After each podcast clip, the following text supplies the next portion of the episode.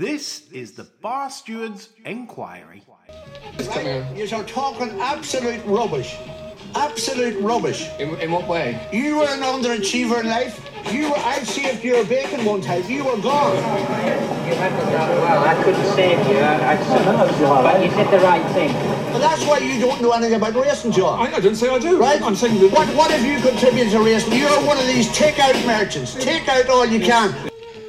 And a very warm welcome to the Bar Stewards Enquiry Weekend Podcast. We've got the Shergar Cup, or is it a, a, a race meeting named after the great horse that really, really doesn't deserve that kind of status? With me tonight to discuss the uh, the racing tomorrow and some uh, uh, interesting topics beforehand are John Lang always of John Joe's Blogspot and Bickley Evening John and Bickley 14 and Andy Richmond, uh, two uh, expert panelists, uh, great TV career, uh, racing TV pundit Andy Richmond is joining us tonight as well.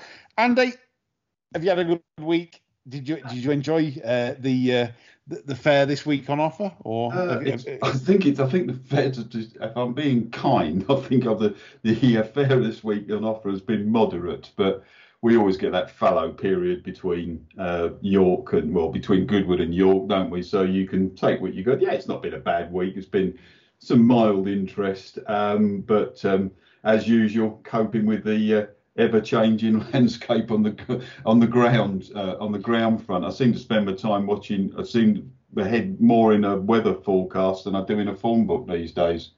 Absolutely. I, I mean, I mean that's the thing. I, I find myself as well. You know, every day, literally double checking different forecasts. You know, I've got Dark Skies app. I've, I look at Met Office. I look at different different. That's all you seem to be doing because because I mean, let let's be right. I mean, these clerks are. I, I, I don't know what what is behind this. Michael Prosser eight millimeters on at Newmarket Tuesday and Wednesday, knowing full well, and I've had the forecast all week, and it was it was it was literally eighty percent, eighty percent, ninety percent chances of rain Wednesday, Thursday, Friday, thunderstorms possible, etc., etc. And he's sticking eight millimeters on. I mean, either he's got better forecast than the rest of us, and, and I notice he's like he's possibly got away with it today, but. You know, I mean, where where is this leading for punters?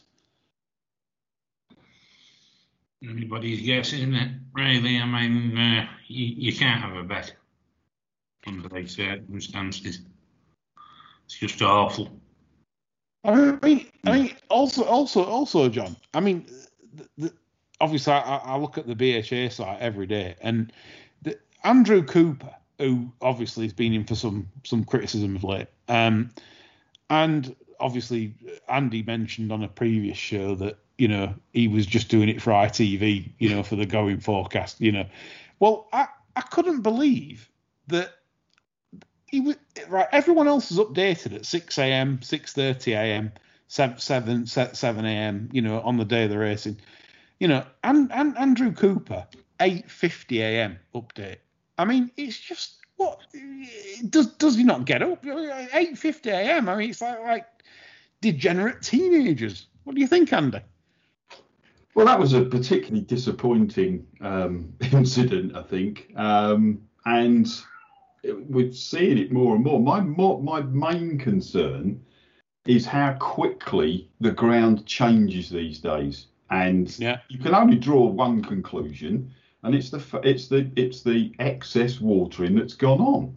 Because you know here we are today. I live what ten miles from Haydock, and yes, we've had some heavy downpours, and it- we might not have had all the rain that Haydock have had, and they might sometimes get more than that. And some of the downpours have been heavy. But this morning, the going was given as good to firm at Haydock. They've had 22 mils of rain, and we're already on to seven with eight non-runners on tomorrow's card. Now that's a separate issue, 48-hour decks and etc. etc. And uh, to be honest with you, I wouldn't want to lose them. But um, 22 millimeters of rain between 7 a.m. and 4:30, and it's changed already to soft. And I reckon we could be heavy by tonight. It doesn't seem right. Pontefract in the week, that went very quickly. Thirsk today, very quick again changes. And you know, I feel sorry for people who are Um, we're quite lucky that we're probably most of us three are sitting around watching the racing most days.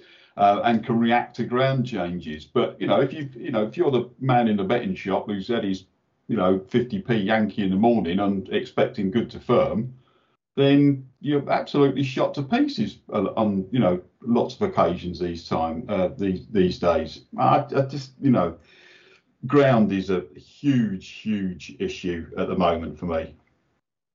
Yeah, I mean, I mean, I mean, it, that that is that is hundred percent correct. And I mean, John, I mean, I mean, I, I was going to say to you that you know how do punters uh, uh, again the last to be thought of you know cope, cope with, with this? I mean, how how can you make your bets say you know like some people do it before they go to work you know like most people that bet on racing will probably have a nine to five job you know monday to friday they probably you know make lucky 15s out whatever how can they operate when you you're getting like thir- even Thirsk today good to good to soft. You know the first race was six and a half seconds slow. Where's the good in that? If punters have a shred of sense the way that they will operate is that they will cease to operate until one of these shit apes at the BHA actually puts their arms around this and deals with it. This is a basic fundamental of this sport getting the ground right, turf management. And they are all over the place, and not one person at the BHA wants to do anything about it or rock the boat. How some of these people are still in jobs is beyond me. I cannot for the life of me fathom how people can continually over watercourses produce misleading going reports and forecasts that are backed up by times after races that show that these forecasts and reports are misleading, and not one clerk has been censured for anything ever. By my reckoning, we've had about four, maybe five days racing on genuine quick ground this flat season. And yeah. that is appalling. Nothing but. Yeah. Yeah, t- totally concur. It's a it's a massive frustration of mine, and clerks these days seem to. It's as if like they've got like they're on a power trip with the water. It's like, well, we need we need to stick some down. There's not been any there's not been any rain for a week, so we, we need to stick some down. It, it literally is. Well, what happens if rain falls? The current it, it's kind of weird. Um, I've not I've not been in a time like this. It's getting worse and worse as Nick Davies pointed out with his going sticks 10 years ago compared to the going sticks now at say Ascot. And you, you even tweeted John this week about um, you know uh, 6.6 on the round course at Ascot, Yeah. given as good given as good. I mean that's just it's, aberrant. It's utter cobblers. I mean, racing at the minute should carry a wealth warning. Anybody with any sense shouldn't be playing on this rubbish. It's as simple as that. And, you know, let them rot. They deserve to rot for ru- running this sport into the ground. It is beyond disgusting. I mean, Andy. I mean, this this is a thing though, like for punters. So if if if you're if you're coming into the sport, re- remember the old Clive Holt days with Timeform as your mm. guide, and you got sold the dream that you could win money, you know, betting for a living. You you could win money betting on horses, um, you know, and and and have a have a good crack basically at trying to win money. Bookmakers won't take bets. Um, you know, it, it, it's hard to get on if you show any kind of form. You you get banned. Um, what what everything around I, I see around the sport it, it's literally going down the greyhound model we're starting at 1 p.m in the summer when did we ever start at 1 p when's that crept in you know it used to be 2 p.m until you know and it, it I mean, how long is it going to be before we start at 10 a.m. in the morning and finish at 9 p.m. at night? It's going to keep creeping in by stealth, I believe. Well, my my thought on that early start is is that it's it's almost, and I was saying to someone about this the other day, it's almost to reduce your time, certainly in the summer, to even study racing, Yeah, to study the form. Because if you think you're, if, if you are punting throughout cards or trading, whatever you do, you know, betting trading, whatever. Takes many forms these days. There are more than one way. There is more than one way to skin a cat than just having a whatever you have, or, you know, win or each way. But if you are doing that, then you're playing till what? Eight o'clock, eight thirty at night, nine o'clock in some cases in high For sure. summer. When have, you know, when have you got time? Especially with the amount of racing there is, when have you got time to even start looking in the form book? And is this does this take us down the route of why we're trying to dumb down racing all the time? And you know, every single I, I don't know what it is. Lots of sports are trying to dumb themselves down at the moment. Why? I don't get it. Isn't, Yeah. that, isn't that the beauty of sport? Is that you actually have some, you know, you find out about a sport. And yes, I realise some of the terminology is uh, is in some cases archaic and a little bit old, but you find out about things. But of course, that's the the instant culture these days, isn't it? Everything wants everything on a plate, put done nice and easy, and you can end up ruining it. Now, just to sort of change sport, I'm not against the, this hundred thing of cricket. I'm a massive cricket fan. I love I love Test cricket. I like the shorter form of the game. But there, we've tried to dumb a game down. I confused myself the other night because it's like five balls is an hour and over, and and you can bowl two uh, two consecutive what are deemed to be overs because they're only five balls now. So you're going to get people who you're you're trying to introduce people to that sport. So when they do come to watch a T20, a one-day international, or even God for God help us, Test cricket, they're going to be thinking. You're going to have kids thinking, why is it six balls? And now why are the, why can I, why can the bowler only bowl from one end and then has to wait and change? You, you've completely screwed the game. You know, I get it's exciting and everything, um, but you know, dumbing down stuff just is sort of beyond me, and that's the route they've gone down with um, some of the, the the racing stuff as well. Um, and everything has to have music after it. I mean, let's concentrate. I saw a really excellent tweet today from one of our listeners um, saying, you know, let's concentrate. You know, let's sell the. Pro- it's a great day out without all the stuff around it. Sell it as a day at the races. Yeah. I mean, go. I mean, I mean, I mean, it, it, it comes back to the thing John said uh, a while ago on it, and and racing doesn't believe in its own product, and I think cricket's probably the same. It doesn't Hmm. Yeah. believe in the original product, No. and and that's why it has to introduce in, introduce gimmicks. And John, I mean, this is this is something that to me is is, is fundamentally wrong because as we all grew up coming into the sport, you, you, you went to the races, you got excited by seeing the horses in the paddock. You you know you looked at them in awe really a lot you know especially at the good meetings especially at york. Uh, i can remember summers in york and, and seeing the, the the international stakes runners and seeing how fantastic some of them looked. And then and then you know you you went to the bookmakers ring and you thought oh look at look at look at this. You know i can win money from you know betting on a horse to win and it, was selling the dream everything about it was was was the product you used to get your racing purse get excited for the day and i think we've uh, have we lost the plot john We've completely lost the plot. I mean, there's absolutely nothing on the BHA website that would give any indication whatsoever that they give punters a second thought. And they seem to want everybody that follows the sport to be part of that social stable that they're always on about in uh, ITV racing, you know, that basically go to get bowsed up and they're having five or a tenner a race and probably a knife fight at the end of the afternoon, you know? and, and and that is it. You know, I mean, the the only incentive you've got in, to get into this game at the minute is collect twelve empty crisp packets and become a clerk of the fucking course. it's, absolutely spot on. I mean, the, the thing is for me with this with the racing league, and the same with the Shergar Cup when they introduced it. I'm not. I'm not like I, I get. I get. There's some people that argue this could bring in outside, um, you know, people into the sport. Tell me how they're measuring it, like uh, uh, what tangible result they're going to get from this or the racing league. John is, John is absolutely way. spot on. John's spot on there because what what, what are we doing to measure it? I, in a former life, I was um, you know heavily involved in measuring you know the effects of advertising, basically econometrics. um, and have written a book on it as well. It was a very boring one. Aye. But um, but but there's nobody measured. But there is absolutely nobody measured. You know, you go to Ascot, go to Ascot tomorrow.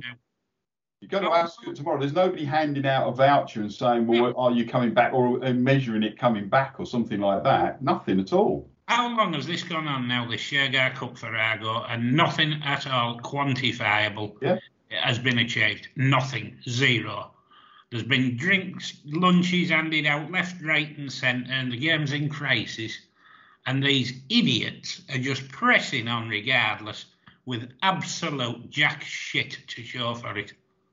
I thought the the biggest fun this biggest fun. I thought I will have a look to see who's top of the racing league. So where would you go for that? Oh, I thought the racing league website. So did I. It's not on there, is it? No. You have to go to William. You have to go to William Hill, who are the title sponsors, to find out who's actually in the bleeding lead. I had a look last Sunday, Andy, and they were still selling tickets for the previous Thursday. Incredible. I, I- it, it is. I mean, I mean, it's as if. I, I mean, God. I mean, this is the thing. I mean, life's a bit crazy at the moment, and the, the things that racing are, doing, I, I, just, oh, jeez, it, it really does annoy the life out of me, and I don't see any tangible benefits from from from all this, other than that they've pissed off Grant Chua. I mean, you Yeah. know, it, it, you know, and, and rightfully so. He, he's got a valid point. I mean, it, it's a, it's not inclusive. Racing's supposed to be inclusive. It's not. Obviously, this isn't. Um, it's just it's just down to a certain set of uh, trainers and. Uh, and and that's it. I, I, I, ju- I can't have it. I, I just I just think uh, racing is not about a team sport. I I bet on horses to win and and to win money, and I don't really care who the team is, who the owners is afterwards. I, I couldn't give a monkeys. And people say, well, you know, that must bring a wider appeal in the. How does it bring a wider appeal? And surely it's all about betting a winner, collecting your money. Oh, this was good. I've enjoyed the experience. Or if you've lost, even coming back. You know, looking at horses in the paddock, studying the form, betting to win. Surely that's the ethos that that that drives the sport. Incredible, hmm. incredible times we live in, chaps. It really is. I'll tell you a quick story, like that'll get you a bit of an idea, right? Um, back in 1975, right, when I was coming up nine, um, I had a chance to go on a trip with our working men's club, lo- our local trip, and they always used to take the kids away to Blackpool for the day. And my old fella said, "You don't really need to go on that." He said, "You can come with me to York." And it was the uh, what what was the Benson and Hedges International. And he explained to me in great detail why he was going to have a good bet on Dahlia because she couldn't get to Grundy and Bustino in the King George and Lester looked after her. And he pointed that out to me. And he said, she's going there a lot fresher than Grundy. and I'm going to have a good bet on her. I was nine. This, this couldn't happen now No. You know, with the dumbing down. And I, I went there as a nine year old, confidently expecting my old man to collect after the case he'd made to me about why we were going. You know, we weren't going because I like Charlotte's ice cream, which I do. We were going there because he was having a bloody good punt on something and he'd explained to me why we were going. And I wasn't going for the playground or anything else. If I'd said I wanted to go on the playground, I'd probably go smack down the logo you know. But that was the day for me, waiting to see Dahlia running that race. And I was euphoric when she won. And, and I, had, I had uh, got a bean on it myself. But I was absolutely euphoric. I was cheering and shouting, you, you know. And where the hell is that going to happen now?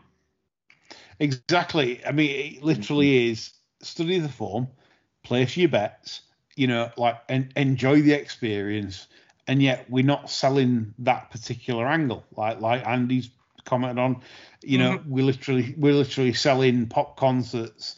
Um, you know, like, like you say, it's a different crowd. But who does that benefit? I mean, I, I, the ang- the people that are telling me, oh, racing league's great, or the right, the tracks only benefit from the admin fee, from the admission fees, from the from the from the burger sales, whatever. That's not going into the levy. The only thing that funds the sport at the moment is the levy, which is betting, betting levy. You need to encourage betting. The main channel doesn't encourage betting. Um, ITV it, it, it, concentrates on, on on gym bars and you know and and and oh look at look at these people having a great time. It doesn't concentrate on betting, which we need people to bet. It, it's that simple. The way the levy's set up, until that changes, um, screwed. Um, you, if you're not encouraging people to bet on the sport, um, it, it really is a big problem because there'll be no funding in the sport, and this is where we're at. Bookmakers are running the sport. You've seen how greyhound racing's gone. We're starting early in the morning, we're finishing late at night. It's going to get that way with horse racing. It does worry me. It worries me. The direct worries, worries the life out of me. We can't keep up with it as it is. We've got literally six, seven meetings a day, eight race cards. The sport's getting monotonous. It's boring, and we're trying to be objective here and, and be fun and create a good podcast and, and good select, which we will, which we will. I'm getting too negative, but that's the thing. It, it's not good, and racing needs to really get a grip here. It's it's not good for punters, and punters need a need need need an out here. They, they need uh, uh, like Andrew Woodman has commented uh, commented on the on, on the Twitter feed. He said about um, that racing needs to take the football uh, lead of uh, a fan led review of the sport. Um, we had that with the horse, horse horse bettors forum to a degree, but that's not really got anywhere. Um, I don't know what it'd do in our sport, to be honest. What, any any thoughts on that? I'm, I'm, I'm just baffled at this whole racing league thing. I mean, there's there's Team Swish here, um, sponsored by Swish Cocktails. Uh, the team manager is one Rosie Tapner. Tapner was born in London and grew up in Chipperfield, Hertfordshire. She's the daughter of Alex and Rory Tapner. They sound like they've come up from now, don't they? She was educated at Downe House School in Cold Ash, Berkshire, graduating in 2014. Tapner has taken part in eventing competitions. Well, what a surprise. You know. And the other angle on the teams, of course, you've got the likes of Team Talk Sport with Alan Brazil as the manager. I mean, what the blue hell are they doing? Seriously. You know, what is going on here? You know, I mean, if there was proper governance applied to this, I mean, half of these would be going away in manacles, wouldn't they? Yeah. You know, that's running this. I mean, where the hell? When was when were they advertising for team managers? Yeah. You know, you know who can apply? Exactly, exactly that. I mean, I mean, and the only people I've seen defending the racing league really on, on Twitter, I'll be honest, are the, are the people involved uh, and on the payroll. And I mean, Goat Racing here, who's the manager of this fucking? God. Did you watch Heidi as a youngster, John? I'm just guessing. Yeah. Uh, Charlie Austin, for God's sake, never heard of him. Might be a she anyway. Uh... Charlie Austin, footballer centre forward for uh, Southampton, QPR. Is he a god? no, I don't know. Um, but hmm. anyway, he's uh, yeah, he's doing that. But yeah, I mean, anyway, so yeah, the, the uh, Ian Davies pointed out that the Irish have plundered hundred thousand from us the other night. Um, the the baby Joseph team, not the fetus Joseph, uh, the fetus O'Brien, but the uh, the baby Joseph. He's waiting in the wings of fetus. the fetus might for next year. I'm waiting for substitutions and Emmet to run Tom, Dick, or Harry. Yeah. yeah, yeah. Oh, by the way, I, I, should have started the show with this. Really, I'm I'm I'm terrible. Um, Fry has messaged me, and uh, she says she's got a tip. Um, so if this goes up in time, I believe this this will probably go up at six forty-five. Fryer's messaged. She said, "Call me Dolly in the last at Tipperary tonight is a very very good bet." So where where are we at? We're we're on to the um, hang on. Uh, it, I've got it up here on, on Betfair. There is um, the, the current prices are 10, 10, 10, 11, but there's only a couple of quid there. But there's Yeah. more. There's more. Fry, Fry, written Fry by- very, very. by the yeah. excellent Siobhan Rutledge. Oh, I wish he'd. Oh, Mm. John's clicking now. John, John's moving the money in. But yeah, Call Me Dolly is Catherine Fry's Big Nap, um, and the 7:30 at Tipperary. Talking of you- uh, talking of Miss Fry, she um, she had a narrow miss with that Emmet Mullins thing. What was it? Crowns Affair, I believe, and it, of course, it went and Yeah. popped out, didn't it? yeah, and then it cut, and then it Yeah. caught. Yeah, a few days later. I mean, I mean, I, Fry was tremendous last Mm. uh, last week. I mean, um, it, it, she really was. I mean, I mean, she caught with some fantastic selections. You know, I, to, to be honest, Fry's not been the luckiest the last year. She she up with some great selections in the winter. Always seemed to run well or run second at big prices. At least thirty minutes out of the dungeon for that. He does. He does. We, we'll I, I can't to- believe I've let it go down there with the mobile phone, to be honest. yeah, the text. She must have got like 3G, John, and, and the text got out. You know, like on, on you I, know. I, I think she's holding the phone out the window. She's managed to get in the bars. She, she somehow managed to sneak a signal. Absolutely. Right, we're going to move on to the tipping part of the show where uh, we'll attempt to dissect the uh, Saturday racing's cards. Leslie will be ha- Leslie will be happy then. Oh yeah, our good friend Leslie. I mean, Leslie's lovely. I mean, Leslie Doreen. Um, we have I've not come across Doreen yet. Yeah, Well, Leslie I I mean, he, he loves the game, does Leslie. Um, hopefully, we can uh, give him some pink buttons. Um, we we're going to start off. Uh, we'll we'll save the big the big meeting till I say big meeting. Um, we'll save the big meeting till last. We'll start off with a Haydock in the 225 race, which is the Mansion Bet uh, London Mile Series qualifier. Fantastic Fox heads the market at 15 to eight. Andy, I'll come to you first. If Well, you've just- anything on I'm this. just checking one thing first because there are a couple of non-runners in this, and my other current sort of um, bet noir is um, is um, the market management of horse racing markets on Betfair, which quite frankly is appalling. Absolutely appalling. I mean, I don't know who they've got doing it. Well, I do know who they've got doing it, but I mean, Mickey Mouse isn't, you know, is too kind. Now they managed to leave um, one in the market here, so I'm just going to check to see if they've taken it out because it would have taken them about two hours to take the damn horse out. No, it's still there. Thiban, which uh, the jockey underneath has got non-runner underneath it. It was a Yes, non-runner non-runner. at 3:04 this afternoon. BHA site. It is still in the market. So at the moment, you've got a heavily manipulated market on Betfair. Absolutely useless once again. I must have now, on at least eight to ten occasions in the last month, had to email them or ask them via their Twitter feed to take horses out. The market management, not only on this sport but on football as well, is appalling at the moment. It's a crying shame because when I did work at Betfair, I was based for a while with the guys in Market Ops who were a absolutely fantastic bunch, and now it's a crying shame, and that is that's criminal to have that still in the market with non-runner as the jockey underneath.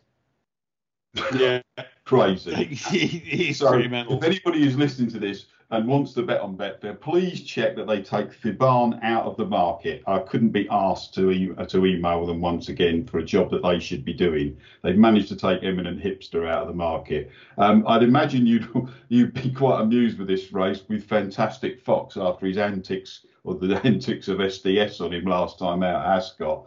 Um, Oh. To be honest with you, I mean, Thiban's still in the market. I went round and round in circles.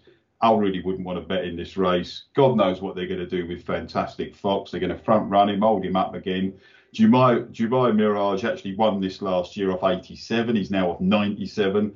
Uh, was a decent fourth at 17 at York last time out, but he did look a little bit awkward, if I'm being kind, in the finish. And you've got Royal Muse making his handicap debut, having never run on going, which we assume. I've just got uh, Haydock on here on the telly at the moment. Looks um, at least on the soft side, shall we say? So um, big question marks for me, both in terms of market management and even uh, even having a bet in it, which I won't be doing. No, no, fair, fair, assess, fair assessment. I mean, fantastic Fox. I mean, he, I, I, I had a lot of money on this last time, and I was I was raging at the ride. Um, John, what what what we, if it is soft tomorrow, which it's going to be probably. In fact, there's there's a lot of rain forecast at Haydock tomorrow as well. It might end up like a bog. Have you got any view on this? Yeah, now now that Sivan's out, that that really is the pace angle gone. In all honesty, and uh, for me, this is quite simple really. What you do, you you assume that Betfair have finally taken Sivan out of the market at post time. You wait till they jump off, and if Sil uh, gets him out and takes the lead, then you just get as much chance as you can at anything above six to four. Yeah, I mean, I mean, you'll win. Does the does the ground not worry you? Nah, nah. Mo, Mo perfectly all right at Ascot the time before when he got silled as well when he when he ran it. he just tried yeah. up at ten, and still thought it was six. You know, yeah. so I'm, I'm not even remotely concerned about that. Um, if, if, if he sits in front, he'll piss up. Yeah, he's a very well handicapped horse. Uh, there's absolutely no doubt. Um, and as long as he handles conditions, I think he'll take the world of beating. I wanted him to run in something where there was going to be loads of pace on and a nice sized trail, to be honest, where he could have got six or seven to one, you know, and got, got proper stuck in. Ideally, we're still picking someone else as well, you know, but there you go. Yeah. Okay.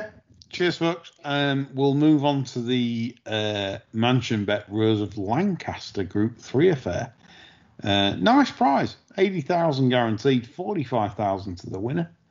Uh, 15 to 8 favourite. And drifting is at Real World, the, very impressive horse of Saeed bin Suroor that that turfed over Derab uh, very impressively, I felt. But um, ground maybe, Andy. Mm. Um, well, I suppose that the sort of question mark here is real world, which has already been on the drift. Will he go on the ground? Impressive yeah. the last two, the last twice, admittedly, but you're just dealing with you don't know, do you? Um, he's drifted out to around. he's gone over two to one now on the machine, um, and you are just guessing really. Um, I would probably rule out those age six plus. They've not got a great record in that. That'd take out Stormy Antarctic. You dear old you can Gled an extra elusive who won this last year when he beat Global Giant. I suppose the really interesting one is Silver again on Fox's Tails. He should be fine on the ground. He's not that far off what Real World's done. Probably five or six pounds off on my ratings. He's about behind him. And you're looking at two to one versus nine to two, and he has got soft ground form to his name.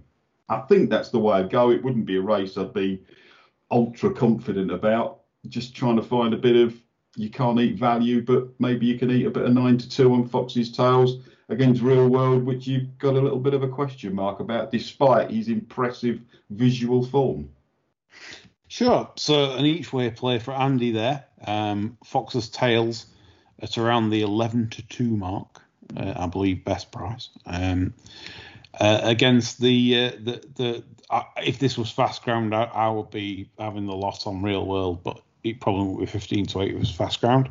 John, have you any views on this? Um, well, I thought Real World was absolutely amazing last time, really, because he pulled like Rolf Harris during that kids swimming advert in the 70s. and he still thumped a good horse in Derab very convincingly. But I'm, I've never been over keen on Dark Angels on soft ground, to be honest. And I think he's so good on quicker ground that it would probably pay to have a little dab at Fox's tail, despite the sill factor, really. So, not yeah add to that, really. Yeah, no, no, no I, I agree with you two, to, you two completely. Um, it's a shame because I mean you're hoping kind of say maybe withdraws real world really, and and then we can have a good bet on Fox's tails because Sil might just decide to just bomb on, and um, that might be all right. But yeah, Fox's Tales, good shout from the guys. Um, at around the 11 to 2 each way, a pleasure. Right, we move on to another uh, ITV race, which is at uh, Newmarket headquarters, the home of Michael Prosser and his overwatered slop. and we we go to the 250, which is the Sweet Solera. Uh, Group Three fillies event. Um, some established and and very decorated fillies have won this in the past. Um, Wild Beauty heads the market at five to two for Charlie Appleby and Will Buick. John, I'll come to you first on this. Well, I'm uh, I'm playing golf with the Ginger Hitler tomorrow. in, in order to avoid the Shergar Cup. But um, what, what good shout. Having, having studied this race in great detail, um, I have actually co- come up with a, a fair old bet. Now, provided I get a bit of wet on this course, I'm going to put the hammer down a bit on a horse called Nurse Claire that looked an absolute baboon last time. Um, she hung halfway across the track when I for an effort on quicker ground at um, Ascot. She hated the ground, almost curled up and died on it. Um, prior to that, I thought she looked absolutely excellent when she won on the debut. Travelled up a trade, put the race to bed, no sweat, and she still impressed me in certain stages in that race at Ascot. I like the way she travelled while she was on the bit and everything, and I, I'm putting that down completely to her not fancying it when she was asked to quit on quicker ground. I think if she can get a toe in tomorrow, this is worth a bet at 16 to 1. Good shout. So Nurse Claire for John at big prices for the Fay team, uh, filly by Ribchester. Uh, impressive debut at Carlisle. Um, obviously didn't didn't quite step on from that last time, but again, this wouldn't be a vintage Sweet Solera, Andy. Have you got a view on this? No, not a particularly strong view, not as uh, strong as John's, but it's interesting that uh, what John says there, that the race that uh, that uh, Nurse Claire was finished. That sounds like a character from a Carry On film. Um, Bad porno. Or, or, films of that repute. That repute. Bad. Yeah, yeah. Other other film franchises are available. Um, but just to flag that form a little bit, of course, um, Nurse Claire was sixth behind, um, sixth and last behind um, Angel Bleu last time up, which went on to win the Vin- Group Two Vintage Stakes at Goodwood. So that form's got a little bit of strength to it. I thought the Kilt might have a chance here um, with the Value Theory. Um, I was quite impressed with the way that one won last time out. In fact, eight of the last ten winners have previously run at the July course, so a little bit of experience there. There's quite a few that have actually run here, but Value Theory won here over seven furlongs last time out. I thought she looked as though she needed a mile there, um, but might run the finish out of these. Wild Beauty, that was a decent run last time out, but I wasn't blown away. If I was having a bet, and it would only be a very, very modest one, it would be value theory for the kilt and Franny Norton out in front. Yeah, I mean that, that's a, that's a fair shout, I think, Andy. I mean, value theory, I, I did feel still has a lot to learn after, after mm-hmm. um, her last win. Um, I thought she was keen enough, um, and she, you know, she still did the business.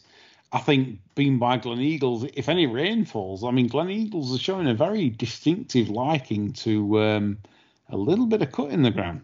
Mm. Um, so, so, so again, you know, all positives there. I like, I like, I like that shout. Uh, value theory. I think that that four to one could be a little bit of value mm. um, in that race. In what would not be, um, I don't think, a vintage renewal of this race. Mm. So, so good calls, guys. Um, right, we'll move on to the uh, principal meeting. Um, and we've had comments on our Twitter saying, "Where's the group races?" You know, he's, he's like he's like six handicaps, and it's, it's supposed to be the flagship card of the ITV racing portfolio. Yeah, very disappointing. You've got group races at all the meetings, and it's the but it's the Shergar Cup named after obviously a very, very great racehorse, and it's a shame. Like Ian Davis says, Ian Davis said, Shergar, the Shergar race is the classic trial race at Sandown. That's the name that should be named after Shergar. Anyway, twelve. I saw him race. win that. I saw him win that race. Yeah. Yeah. I mean, I mean, I mean that that's the, the, the that's what what prepare. I mean, John, John, you were involved with Shergar Mm. Around Yeah. that time. Yeah. You were work, you Yeah, working working working for Stoute. The old fella more than me at the time. Um, yeah, I mean, it's a wonderful horse. And it's, this is rather like saying this is the Pele Vauxhall Conference, isn't it? Or something like that, you know? I mean, dear God. yeah, yeah. Right, so we, we kick the kick the uh, Shergar Cup off with the uh, obviously the uh, COVID restricted uh, jockeys lineup, um, and we go with the twelve fifty. It's the five furlong Dubai duty free uh, race, five to one. Uh, joint favourites at the moment are Desert Safari and Tis Marvelous. Um, I'm I'm going to kick this one off because it, I, I've not got many bets on tomorrow, to be honest, up to now. Um, I'm going to kick, kick this one off for you guys. Uh, Tone the Barone. Um, it's around the eight to one mark for the. Let's let's be fair. Hayley Turner's had a fair level of success in these kind of races, and what interested He's me, the leading rider at the Shergar Cup. yeah, 297 points, eight wins, and 13 appearances. Is Now, that on the at- Wikipedia page? look at that list. No, now it's not, no, it's not off a Wikipedia page. that stats that stats reeled by our very very good Bickley 14 that's just Mm. absolutely nailed it there. You can And- you can tell there's no Euro. You can tell Brexit's happened because there's no European team. yeah, exactly. Um, yeah, yeah, that's it. Yeah, boycott it. Yeah. Um, I mean, Tone the Barone. Right. This is this is a great case, chaps, and I'm going to make a really good case for you. Um, this horse is two from three at Ascot. Likes the track. Likes a good fast five. You know, like well run race. Comes there travelling. Um, and what interested me was, barring the debut back in 2018, this horse is four from four fresh. Four from four. Not that. 127 days off, four from four, obviously trained for the race. Um, yeah, what's not to like? I'll kick off with you, Andy. He's also two from two at the track, isn't he? Is he two from Two, two from three. two yeah. from three at the track? Yeah. Two from Oh. three at the track and four from four fresh. If Yeah. you ignore the debut, you know. I wouldn't, I wouldn't, I wouldn't disagree with that. Just- A couple of, if you like your stats, there's a few quick ones for you. Um, the biggest price winner in the last ten has been six to one. Um, five of the last eleven actually had previous Ascot, uh, run at Ascot on their previous start. The trainers that have done well in this have been Andrew Balding and Robert Cowell. Um, they both got runners in this. In fact, Andrew Balding is the uh, has the, the best record at the Shergar Cup, 13 from 65 years. Roger Charlton and Carl, Clive Cox are two other trainers that do well. The, and uh, John will like this. Only the Kilt has had more runners than Andrew Balding at the Shergar Cup. I like that stat there. Uh, Balding, uh, 20% Yeah, he strike rate at the show. Yeah, he's, he's he's pretty good. I mean, he's got Stone of Destiny. He won this the last time it was run in 2019. It's probably a bit tough for him this time off a mark of 102. Um, that that actually that handicap mark hasn't been defied here for absolute. I don't think it ever has been actually. Not by a four-year-old plus. The four-year-old plus is off marks of 102 plus and naught from 25 at the Shergar Cup. Um, I didn't really. I, I agree with you, Lee. Tone the Barone. I'd stick for the kill. I'd stick Desert Safari, and I thought he ran a decent race in the Stewards Cup. To Yeah. be seventh, uh, uh, to be seventh. He went hit 4.4 as an in-running low. It's not the. I mean, it's not the strongest race. Tis Marvelous is another obvious one with Ascot form two from eight. Wouldn't be getting over involved, but I'd sling Desert Safari in for the kilt basically, just as a small play. Okie doke. Desert Safari for Andy. Um, that's around the five to one mark. Uh, turn the broom for me. John, what are you saying?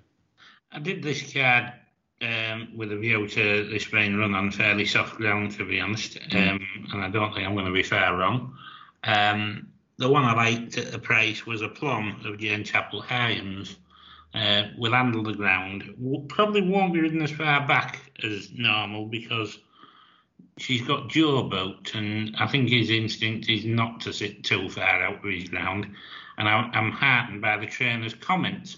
She's obviously been reading the Bible according to St. Mark of Middleham because she says he skidded on the ground last time. We've got the old pro Joe Fanning, so I won't need to tell him what to do. He's got a mm. chance, especially with rain in the forecast. I thought, yes, indeed.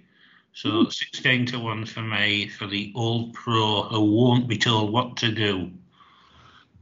Lift him home, Joe. at, at 78 years old, at, Yes. 60, at 16 to 1 for the Oh. oldest man in history to ever win a horse race um, in the first race there. Uh, Ascot for John. Right, we'll move on to the second race.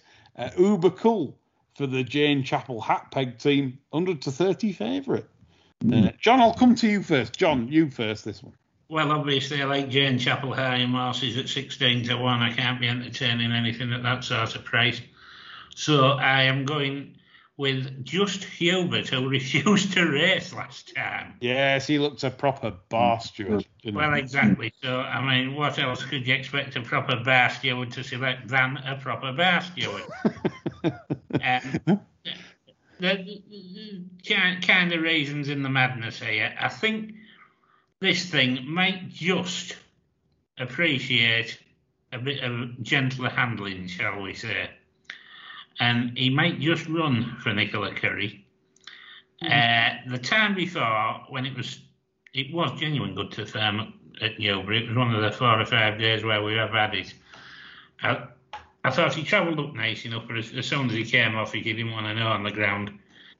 He's a well handicapped horse this at the minute, and I think uh, I think he has got a race of this nature in him. Now, if the occasion doesn't get to him and he digs his toes in again, I think we've got half a chance. 14 Yeah. to 1. I think I think what will be interesting is um, you can just see this that if, if he's 14 to one, he might be 18 on the machine or 19. I can guarantee you, if he comes out of traps, he'll probably be about 11. He- Yeah. he- for, for for traders, you know, you know that, that are waiting on the stalls, etc. If you can get on near SP at the Well, off, William, guarantee- William Muir is adamant he's going to be all right. He said he, he's always been a character all his life, and at Goodwood it was a case of the flip start by, being by the exit to the paddock. He's cleverer than all of us, well, probably right in Muir's case, and knew that that was the way out, so stayed there. When he goes into the stalls, he has no problem. That's a cast iron guarantee from the trainer there, folks. And I think he's in good order and he should run a good race. What more can you ask at 14s? Yeah, absolutely. Very well enough. 87, by the way. You know, this is this is a well handicapped horse. John mentioned him favourably for the Goodwood race, and he planted his feet, and John lit a cigar. Um, uh, Andy, your views on this? They're all much of a muchness, aren't they, really? Um, Ian Williams has got a good record in this race. He's got three of them. He could have four if they get the reserve in as well with Rashun. Um, out of those, I didn't, to be honest with you, I didn't really like any of his trio, but um, the, the Kilt has got a shocking record in this race. He's only had two plays from 15 runners, and that's in 11 runnings. So might be avoiding his just on, on that. He's got one that's run about four million times this year. That's the, the our old friend Hochfeld. Um, Amazing. uh, I suppose. I mean, uber cool. I mean, God, it was a good training performance again to win of what 959 day break, wasn't it? Actually, Hassanabad was was fifth in that particular Chester race. Um, they've given him a bit of a break since then, so that would help. But I, again, I'm not fancying the price too much in a race which, to be honest with you, I wouldn't be surprised if anything wins, including Just You. But I did take a, I do like call my bluff as a horse, but the stable's not in the greatest of form this year. Um, the uh, the old uh, Dominic Ffrench Davis with uh, lots of F's in. Um, they're only two from 46. Cleonte Balding does well here. He won this in 2018. Cleonte. I suppose I was going to take a bit of a chance, little bit of a chance. Island Brave won a similar race. It wasn't the same race. It was a sort of pseudo race of this here last year. He tends to run quite well here. Um, he got too far back in that Ascot handicap when he was ninth last time. He ran pretty well in the plate up on the all weather. He got demoted into fourth for hampering Rajinski that day. quite like Heather Main's horses. Um, I don't think he's spectacularly well handicapped anymore. Um, off a mark of 99, but he should run a decent race, a little bit each way on Island Brave in a race where I don't really have a strong opinion. Yeah, I mean, Island Brave ran perfectly well in the Northumberland Plate, finishing fourth there. Um, like like you say, he's, he's, a very very consistent profile. Ten wins in its lifetime, mm. Island Brave. Um, so fifteen to two available for that. John's selection, uh, Just Hubert. Um, I'm personally, I, I like John's uh, Just Hubert, um, but again, if you if you're a little bit shrewd, you might just pay attention to the start, and if you've got fast pictures, you know what to do. If Just Hubert pings the lids. Uh, the third race on the card is the two o'clock. It's the mile and a half Dubai Duty Free Shergar Cup. Uh, challenge handicap, 0 to 95 affair. Sam Cook uh, was withdrawn from a race today. Obviously, preferred to run here for the Rafe and Ralph brothers at 100 to 30 market leader with uh, uh, Sean Levey, the uh, uh, Falmouth, uh, the not Falmouth, the, the, Falmouth, the, what, what do you call the, the Fillies race, John? the the Falmouth, is it? Yeah. Yeah, the Falmouth. The Falmouth winner, Snow Lantern. I had to think there it has been a long afternoon, a long, long liquid luncheon. Uh, so Sam Cook heads the affair at 100 to 30. John, views here. Well, I started off looking at this race, and I, I, I, did actually think that Sam Cook was probably the one to bring it on home here. Sorry, apologise. Um, but um, at the prices, um, I, I, I, don't really fancy playing 100 to 30 fabs in a Shergar Cup. I think graphite's getting close to a workable mark, and handles potentially soft ground perfectly well. Um, I like the fact he's out of a Linamix mare and what have you. I think there's potential there for a, a big performance on soft ground. But I, I do I do rate Sam Cook a danger. I, I think the problem being there is that can go keen, and a jockey that's not ridden him before, he, he might just pull like buggery tomorrow. So you, you, you, are you more keen on graphite then? Yes, yeah. I, I would have to say graphite would be my percentage call at ten to one. Yep, second to Duke of Condicote last time at Newmarket, off a mark of 90 off 92 today. Um, certainly goes there with claims. Andy, for you? Well, I had graphite down as a bit of a sort of wild card in this. Only cost seven seven thousand guineas from Andre Fabre didn't show much in his first two starts for the for the Kents, did he? But I don't think he was particularly well handicapped, then off 195. But he certainly caught the eye on his last two Newmarket runs, one on the Rowley, one on the July course. Certainly last time out, the handicapper starting to give him a chance. If you look at him now, if you look at his second to the Revenant when he was in France, that's rated 119 now. You've got to think he's quite well handicapped of 92. He, any rain won't worry him if the ground softens up. I think you'd probably want to keep him on his, on your side. Seem to have found the key to him sticking the old tongue tie on as well. The other one I thought was interesting. I agree with John's comments about Sam Cook. I just wonder whether he will settle. HMS President ran earlier in the week. I think he's a little bit quirky.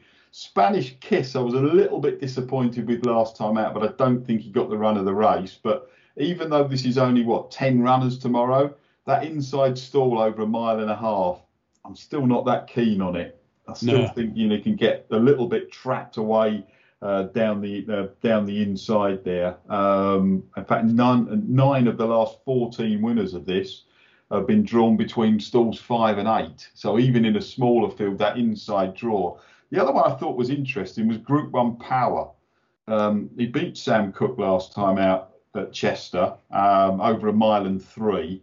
Again, I don't think he got the greatest ride there, to be honest with you. But if you go back to last year, when he was fourth in that King George V handicap off a mark of 80, he was only just behind these three Hukum, Kipps, and Subjectivist.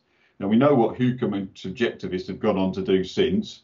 Yeah. Uh, and you know, unfortunate Subjectivist has, looks like he's suffered what is a career ending injury. But Hukum's now was off 90, now rated 114. Subjectivist was rated 94 and is now was or now or was rated 122, and Kipps is certainly rated higher as well. I thought those two possibly if you wanted to play a couple against the field there, Group One Power and Graphite were the two interesting ones. Probably one of the more interesting races on the card. Yeah, uh, good points there about Group One Power. Flapper Joe in the saddle to flap away like a flappy paddle gearbox um, at the six six to one mark. Um, certainly got the form. I mean, like like like Andy patently points out, you know, he definitely got the form. Only thing I would say at Chester last time, um, I just I don't know if he threw it away or not, but you know, I thought it was a little bit jady. I, I thought I thought you sh- you probably should have won from there. Um, from the It was, it was only claimer ridden and by a fairly inexperienced lad, William Yeah. Carver, who I Yeah. quite like, but fairly inexperienced. Yeah, it's a fair shout. I mean, I mean, like William Carver wouldn't be, a, you know, a, a choice uh, uh, of when when the cash is down. But um, but Flapper Joe maybe not be the upgrade that you need. But anyway, but yeah, it's fair shout on form. Yes, I, I like it, and I like the points about Sam Cook uh, being keen, etc. So some good good good points there. Can anybody help me out here? Because I, I haven't even found out what these teams are in the Shergar Cup. I mean, I'm looking at these jockeys and I'm thinking, like, there must be a team of third division journeymen, um, questionable all weather jockeys, and declining drunks, possibly, you know. So, There's nothing wrong with the declining drunk. Well, no, I, I suppose not. Um, and obviously, there's the ladies' team with uh, our Hayley and Michaela Michael, uh, whatever she's called. Michaela Michaela, I've, I've never never seen said person ride. Um, yeah, Mm. no ideas. I So, think no. I think Clay O'Shea's been transferred, hasn't he? Because he didn't he ride for the rest of the world before. What, I think so. Yeah, what, what's his team? Is he? he's in he's in the Ireland team this time. Right, Yeah. At least, at least the colourblind people have half a chance of um, working out what the uh, what the well, not what the colours are, but what, what their horse is, because there are some sort of differentials on the colours. If you're colourblind, that racing league stuff is a nightmare because they just block colours. Yeah, I I must admit it's quite difficult. I agree. Yeah. You know, when you're looking in running and stuff. But right, we'll move on to the fourth race, Ascot, um, which is the uh, the mile race. Uh, 100 to 30 favourite is Dance Fever for Clive Cox and Ty, Tadhg O'Shea, who's defected to the Irish team after after competing for the rest of the world. Kind of weird. It's a big Um, transfer. Yeah, yeah, big big transfer, big you must have found out he had an Irish grandfather or something. Yeah, yeah, there's something, there's something afoot there. So I'll come to you, Andy, uh, on this. Well, I suppose, I mean, Dance Fever has got the form to win this. Of that, there is no doubt. After being what third of uh, third of 19 in the international stakes last time out behind Dania, arguably a little bit unlucky, but the ground would be my question mark here. Could be a little bit vulnerable on that ground, and for that reason, I would pass over Dance Fever. Uh, Dance Fever. I think if you get a a bit of precipitation in the morning, uh, then we may well um, you may well see that one drifting like the proverbial.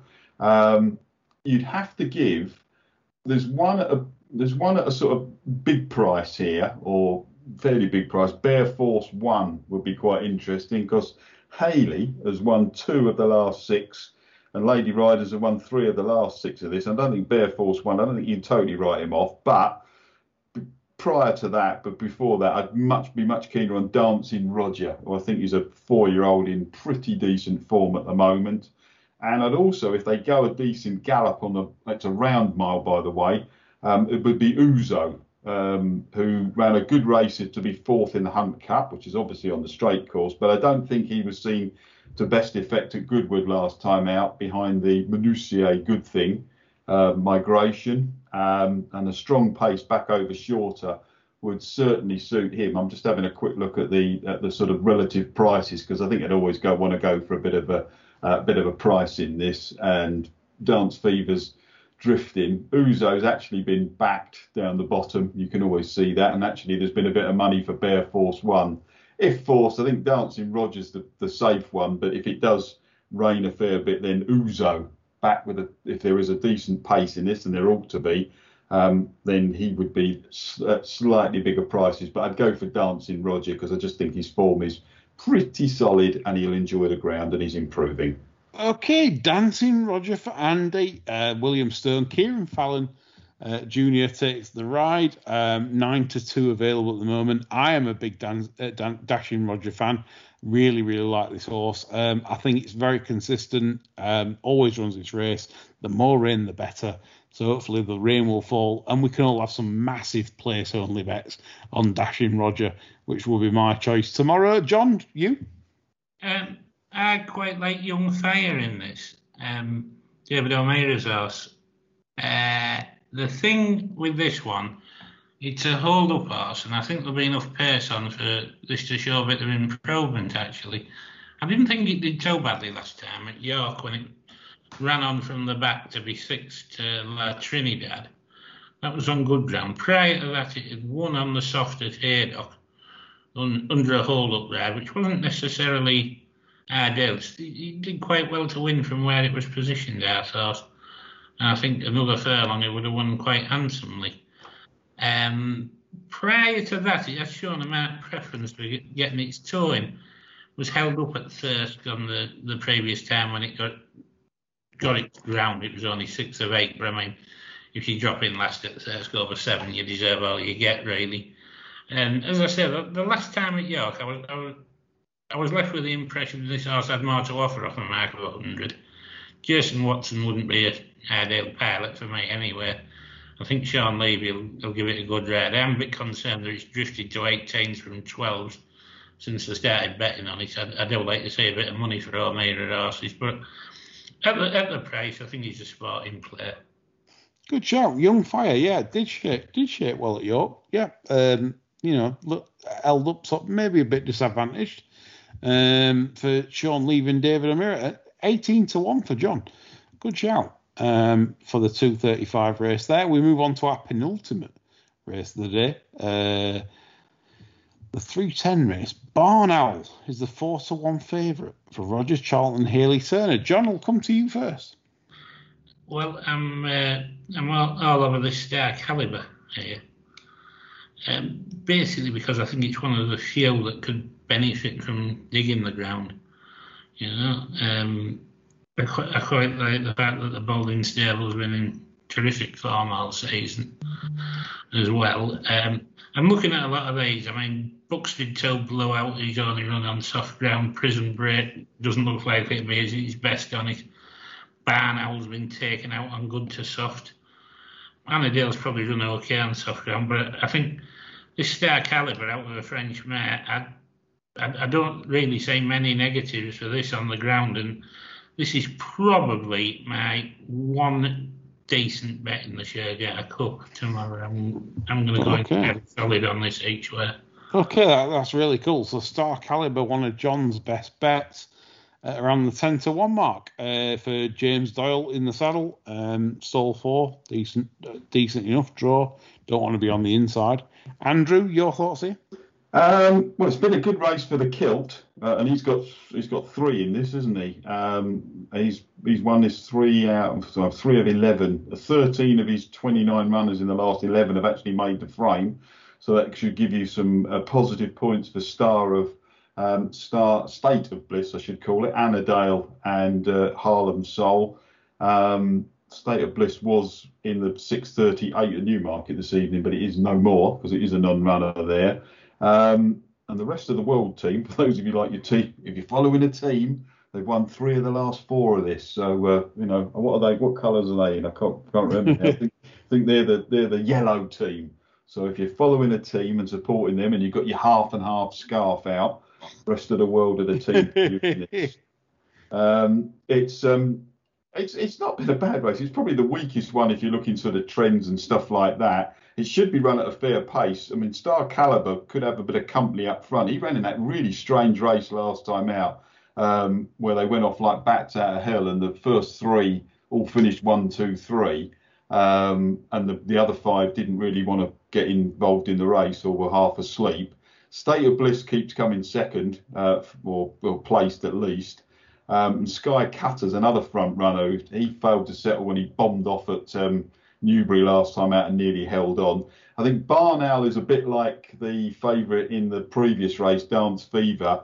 Um, he ran a very good race to be second of eight to just fine last time out. I think that one's well ahead of its mark. But the ground, as John said, I'd be a little bit of a question mark on there. And if you see any precipitation, I could see that on the uh, on the drift. Um, the the two kilt runners, I'd probably say State of Bliss is the best of them. I thought Contact was worth a, a stab. First try at uh, over a mile and a half was successful at Ponty, won by five and a half lengths, admittedly on a a bit of a slot. But I thought the fifth last time out over two furlongs further at um, having gone up eight pound, which I thought was a little bit harsh at um, at Haydock. Wasn't a bad run last time out, and I could see him running a decent race here. Uh, again, it's not a race that again you probably sort of run this about five or six times and probably get five or six different results. Um, but contact sort of around what six to one, six seven to one was a was a mild interest. Okie dokie. So contact for Millie Michaeli Michael, Michelle Michaeli Michaeli Michael um, at the six to one mark for Andy. Um, Barn Owl would be would have been my choice, but I'd need the surface a sound one, like has already been pointed out. We uh, Roger Charlton's already withdrawn the horse previously on a softer than good surface, so I, I, it's a washing brief for me until we know what the ground is. Uh, as as John has said, uh, 6.6 good ground. He's laughing all the way to the leads with that one. Um, we move on to the finale. 345 race. It's the six furlong race. A class two knots 100 handicap. Royal Scimitar. He's three to one favourite for Clive Cox and Nicola Currie. Andy, views here. Well, just to sort of complete the sort of trends, higher rates have done well in this. Um, so you maybe want to be looking at the top end of the handicap. It's also been a good race for sort of front of the market backers. And I think that's probably where you need to be this time. And it, it's really splitting the three at the top end of the market Popmaster, uh, Royal Scimitar, as you mentioned, Dream Composer. I think they're probably the three best in this. Royal Scimitar, again, it's if the rain stays away. He was a non-runner last week at Goodwood on the soft in that consolation Stewards Cup. The fourth of 17 previously, that's a Blackrod. Um, my home, my home village is, um, and no, I didn't back it on that occasion because everybody asked me. Um, the that race has worked out well because the third was the aforementioned Popmaster just in front of Royal Scimitar. The sixth was a winner at um, at Goodwood uh, uh, when the dealing's done, who I thought was actually quite impressive, actually. Uh, and the 10th home there, Blind Beggar, ran a very good race in that Sky Bet Dash where he got punted off the boards into 4 to 1 favourite. So that form is very strong. The only problem with Royal Scimitar, again, a bit like a few of the others we've mentioned, Barn Owl, Dance Fever, the rain. And if that came, that would slightly put you off. Um, whereas the other two, Popmaster and Dream Composer, shouldn't have any problems on the ground. I thought Popmaster won quite impressively last time out, and Dream Composer was a little bit unfortunate in that race at Royal Ascot, where he came. He probably got pushed wider than he wanted to, or took a wider route than he needed to uh, in that um, in that sprint, that that three-year-old sprint at um, at Royal Ascot. Just a little bit unfortunate there depends on the ground. I wasn't particularly excited. I suppose at the prices, if if there's three of them there, I like Royal Scimitar as a horse, but I'd be a little bit worried about the ground. I just think Popmaster might just have a little bit more in him, and at the current Betfair price that I'm looking at, nine to two, he'd make some appeal as he's he's the least, he's probably the least ground dependent. Uh, and he, you know, if it stays the way it is, he's going to be fine. If it rains, he's going to be fine. And I thought he won pretty well last time out think he might be a little bit quirky, but I do think he's got a little bit more left in him, Popmaster, with uh, the Derby winning Adam Kirby on board. Good shout, Andy. Uh, I'm in agreement with you. I think Popmaster's the most solid selection, given exactly what you've just said. I think uh, the least negatives in terms of ground, etc. And I think Popmaster is in in very good form. And I think that's an each way bet to nothing. John? You to finish the show off with a finale, a blitzer. You've got a mm. blitzer in this. Mm, I am going with Dream Composer, actually. I think this is a, a bit of a blogger finale to the day's proceedings. I can I, I can see the blogger and the stallion shouting for Mademoiselle Michelle, Michelle, Michelle, Michelle. And, um, I think the price is right for the blogger, the ground is right for the horse. Um, I'm highly delighted the rain's come. I'm hoping that Clive Cox sees a bit of sense, takes Royal Scimitar out, because there's a race at the Ebor meeting that's got his name written through it like Blackpool Rock. And I will be all over it if, as expected, he has a fairly easy time of it tomorrow. If he does run, I, I think he'll, he'll drop away because I think they'll misjudge the ground and run running by mistake. Nicola Currie won't knock seven, seven bells out of him anywhere. And then hopefully he'll go to York on the back of a disappointing run and we can have our bollocks on him. Good stuff. Um, as I say, for, for selection purposes, I'm, I'm I'm all in with the blogger and the stallion, and the three of us will be on the Charlie all night. Right, it's a dream composer for Neil Michael, Michael, Michael, Michael, Michelle, Michael Mick. Uh, at the uh, four to one mark uh, for John. Uh, me and Andy safer, safer play Popmaster. That's about it. That's about it, guys. I've enjoyed tonight's show. Um, we're back on Sunday. Uh, me, John, and we're, we're we're wheeling in the fry for a Sunday sermon. so for the Irish Irish perspective. So it's me, John, and Catherine on Sunday. Um, we hope you've enjoyed uh, tonight's proceedings. Uh, me, John, and Andy certainly have, and uh, hopefully we'll give you a few winners. And uh, hopefully we, we'll, we'll just do that. That's all from us. Bye for now.